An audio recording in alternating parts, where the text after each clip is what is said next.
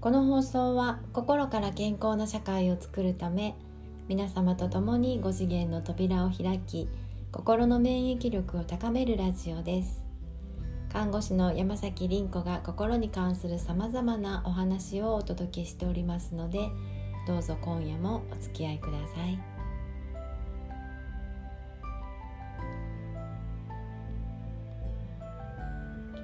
こんばんは。さて今日は霊の話を少ししたいなと思っております。このね、令和ですね、平成から令和に変わりまして、非常にね、この語源霊という字、そして和という字の語源をたどっていくとですね、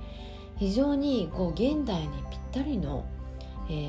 名前がついたなっていうふうに思ってるんですね。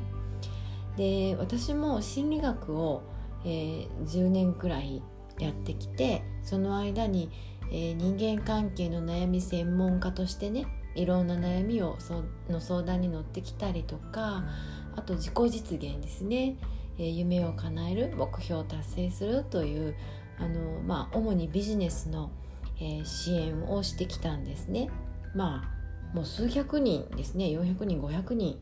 やってきたんですけれども、それがちょうど令和になったすぐの頃に、非常にいいご縁をいただきまして、通常はなかなか受けられないような、神道のですね、神の道ですね、神の道、神ながらの道、この、講義を受けることができまして、非常にこの霊魂というものの学びを、深めることができました。で、今までのその心理学の経験、私が実体験してきたものと、この、霊魂というものの、あるいは神というものの、知識をですね、情報を合わせますとですね、非常に広大な世界がね、見えてきたんですよね。で、今日はそういう、人間関係のお話です。非常に人間というのはですね、不合理なんですね。合理的に一生懸命論理的に考えているつもりでいるとは思うんですが、でも最終的に人間というのは感情で判断していたりして、非常にちぐはぐなんですね。で、昨日も心と行動が、非常に人間というのはちぐはぐになってるよと、ね、言ったこと決めたことと行動が違ったりとかして、結局周りを惑わしていくし、自分自身もずっと葛藤し続けるということが起こるので、だからイエスという自分にイエスをしていきましょう、丸をしていきましょうというお話をね、そうやって道を確定していきましょうというこういう話をしました。で、なぜじゃあ私たちはちぐはぐなのかっていう、それはね、感情があるんですけど、じゃあその感情を何が支配してるかなんですよね。ここ面白いんですよ。ですね、人一人の背後には、例えばあなた、あるいは私の背後には250人の人間関係があると言われています。で、これは私がファシリテーションをやってきまして、授業なんですけどね、ファシリテーションというのはどういうことかっていうと、変化を促す人なんですね。で、そのために1対1のコーチングセッション、それをぐっと広げてですね、非常に広い、視点で、1対多人数のコーチングというのをしているのがファシリテーションであり、授業なんですね。で、その授業する時にですね、目の前の人と私はやり取りを、言葉のやり取りをするんですけれども、その人の幸せは別に授業の場にはないんですね。どこにあるかっていうと、その人の日常にあるわけなんです。つまりその人の向こう側にある人間関係に対してその人がどういう作用を起こすかによって、それは不幸にもなり幸せにもなるっていうことなので、一人の人のその目の前にいる人の向こう側に広がっている250人の人間関係を見ながら、いろいろコメントを私はさせていただくんですよね。で、そうやって目には見えない関係性というものに注目をして、あたかもその人の向こう側にある世界が、人たちが見えているかのように、10年間授業をやってきたわけなんです。そうするとですね、今度、霊魂、そうですね、霊魂、神も入れてもいいと思います。神霊魂ですね。神霊魂、そういう世界を、知った時にですね、見えてきた世界は、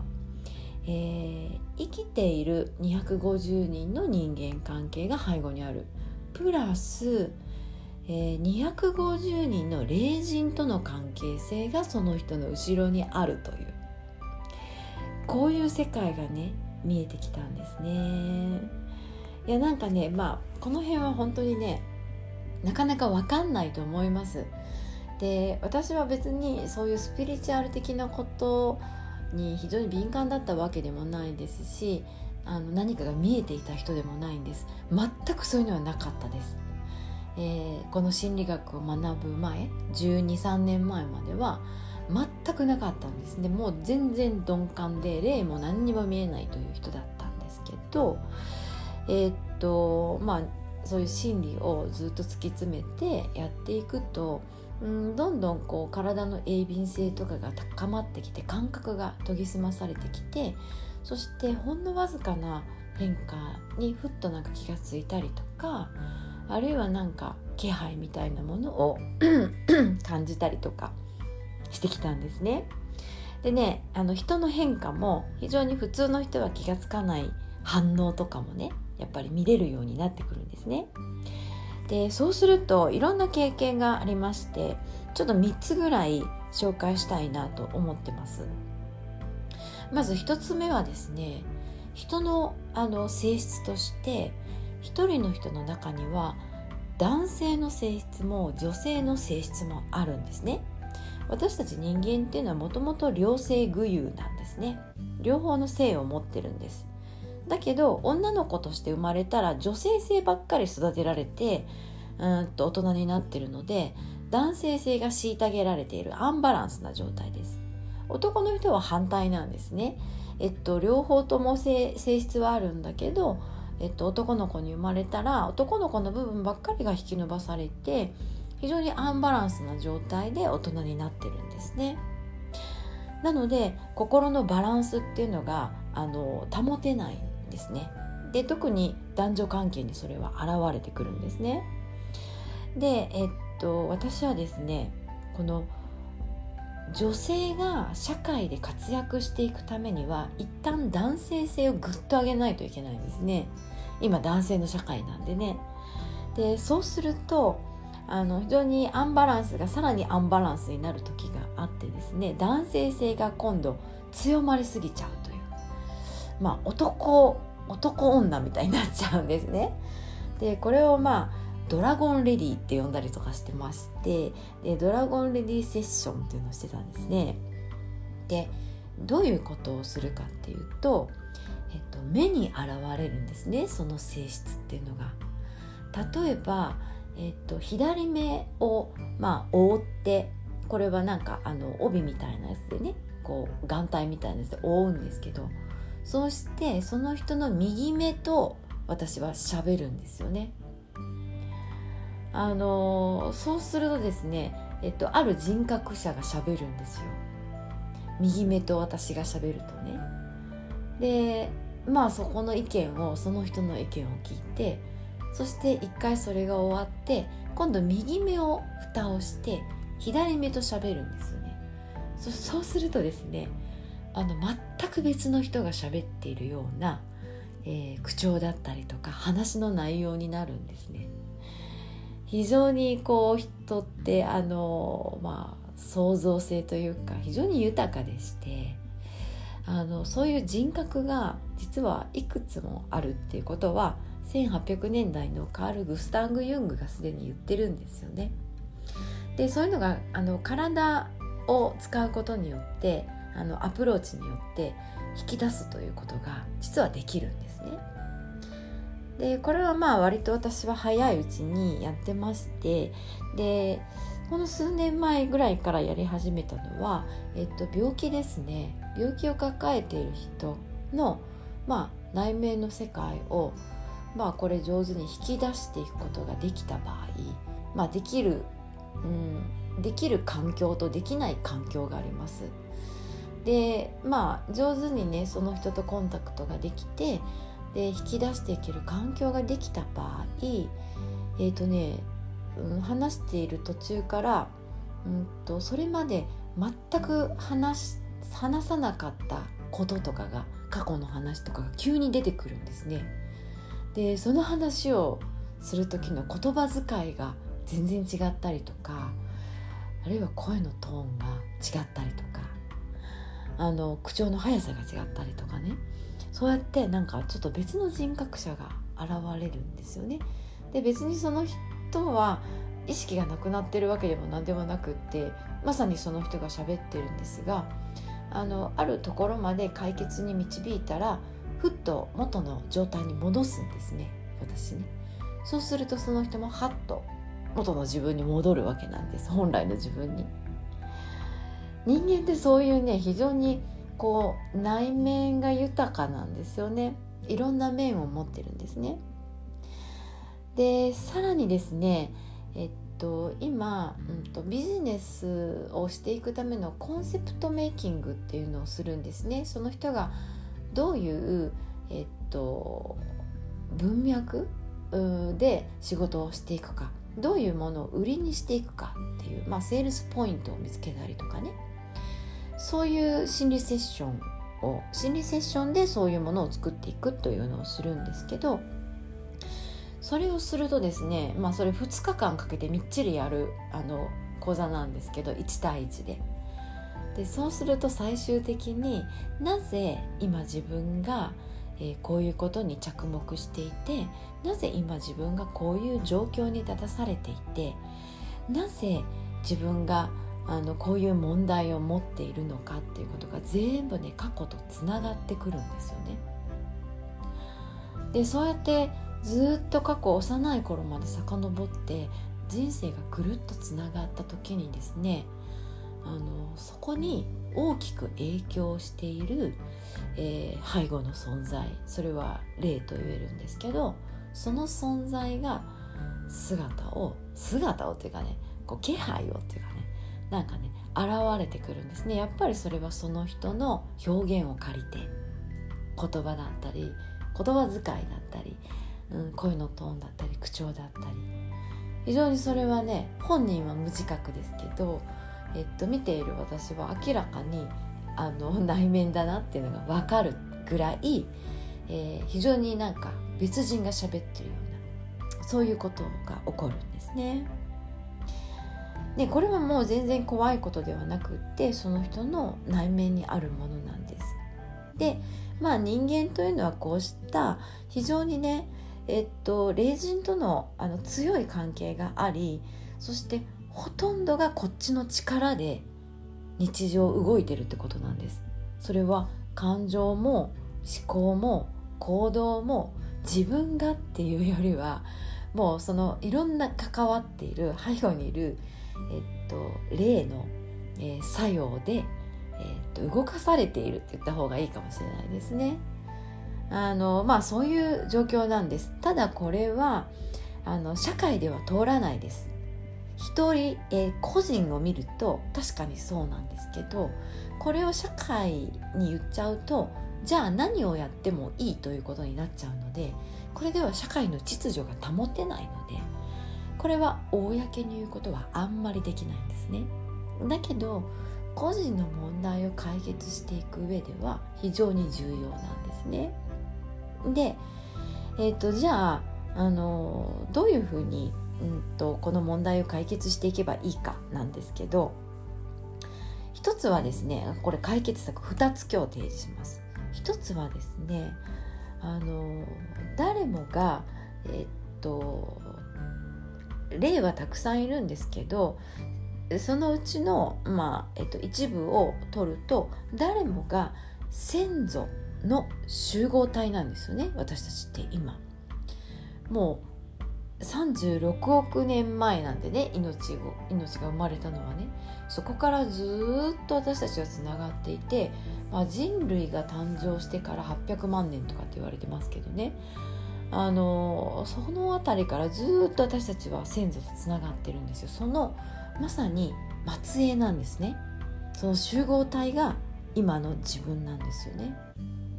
だけれども私たちってもう戦後日本の文化が失われて、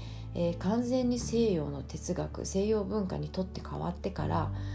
先祖への思いだったりとか感謝というものを全くもう忘れてしまったんですよね。なのでその方々が今ね、非常に、あなたの人生に関わってると思います。特に家族というのはね、日本は特に絆が強いんですね。だから先祖の、方々が守護霊になって、そばにいまして、でその守護霊さんが良い面はあなたを守ってくれてます。危ないことをしないように、いろんなものをあなたがチャレンジしようと思うものも止めて非常に守ってくれてるんです。だけどもう一つの面はやっぱりいろんな想念を抱えたまま亡くなっているご先祖さんもいらっしゃって、そうすると霊体も成長する課題があるんですね。これ霊になってもだけど体がなければ肉体があって経験をしなければ成長ってできないので、なのであなたの体を借りて成長しようとする。そしていろんな問題を引き起こすんです。この2つの側面があるんですね、例にもね。なので、いろんな作用を起こしている霊体を、癒してあげる、浄化してあげる。これを神道では祓い言葉というものでやったりとか、鎮魂という行でやったりとかするんですね。でこれ別に神道の信者しかできないわけではなくって、いくらでも一般の人ができるんです。で私もこれ毎日やってるんですね。トレーニングしてるんですね。で靖国神社とか行ってやっぱりそういうものを唱えたりとかっていうのを私たちナースでねやってるんですね。やっぱり浮かばれていない 霊が今この時代は特にもうたくさんさまよってね、いろんな災いを起こしちゃうのでね、荒御霊なんですけどね、一旦物事を破壊して作り直しなさいっていう、今もう寄ってたかってこれが起こってるんですよね。日本だけじゃなく世界中で。なので私たちはそういうものを癒していくっていう、浄化していただくという、天に昇華していただくという、こういう働きかけをしていく。実はこれだけでいろんなとらわれから私たちって解放されていくので、実はもうそれだけで、自分を取り戻せるというか、いろんなカルマを取り外していけるので生きやすくなるんですね。自分が思う通りに人生が動くっていう、こういうことが実は実現していけるんです。これは仏教でいうところの空ですね。いろんなものを手放して空になっていくと、そこには必要なものが全てある、何もないところに全てあるという、ここに行き着くんですね。ちょっと長くなりましたね、もう少し。でもう一つはですねその目標設定の時にですね、ア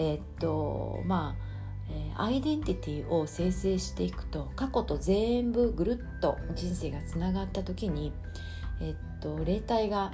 牛背後の存在が声になって現れます。でその時に、話を聞いていると、もちろんその目の前にいる人の口から出てくるんですけど、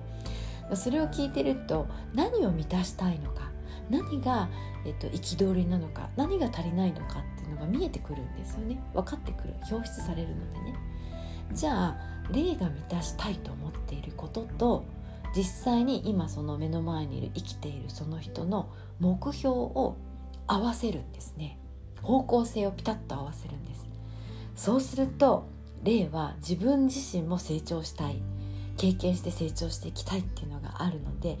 これは非常に強い後押しをしてくれるんです。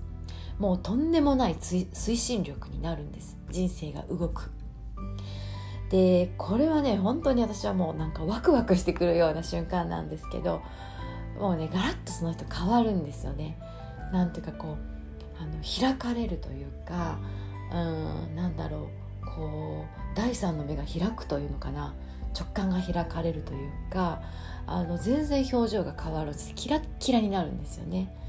でそうやって霊体と、生きているこの人間、地上人とのこう方向性を合わせるっていうことをしたら、おそらくもうこれはね、自動的にその目標って叶っていくんです。そのアイデンティティは確立されていくんですね。でそうするともう楽々、もうその人が嫌と言おうが何と言おうが、もう霊の力によってそれは達成されていくんです。頑張らなくてもほっとくだけで、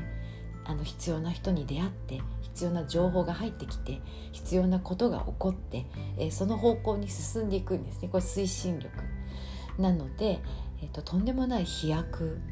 をしたりとかっていう、こういうことが起こるんですよね。でもちろんこれも私の全て、私の経験則によって、話をしております。こういう非常に人間というのは有意義で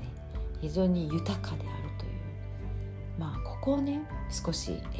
知っていただけたらなと思って、今日お話ししてみました。霊の力を生かせば私たちは飛躍することができるんです。なのでまずは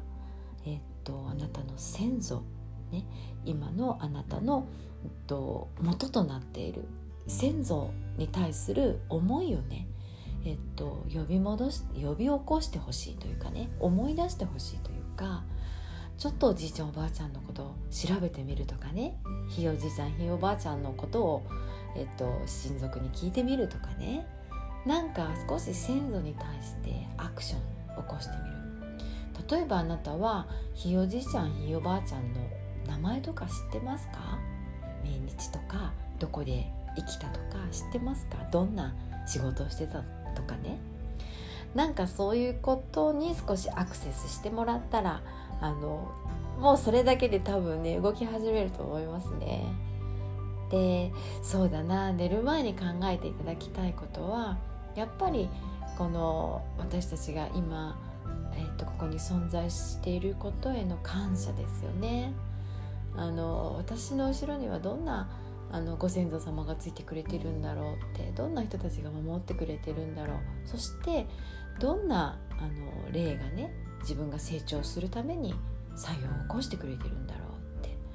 なんかそういうことをこう漠然とねふわっと考えながら眠っていただけたらなと思います。はい、すいません長くなりました。今日はこの辺で終わりにしたいと思います。お付き合いくださりありがとうございました。おやすみなさい。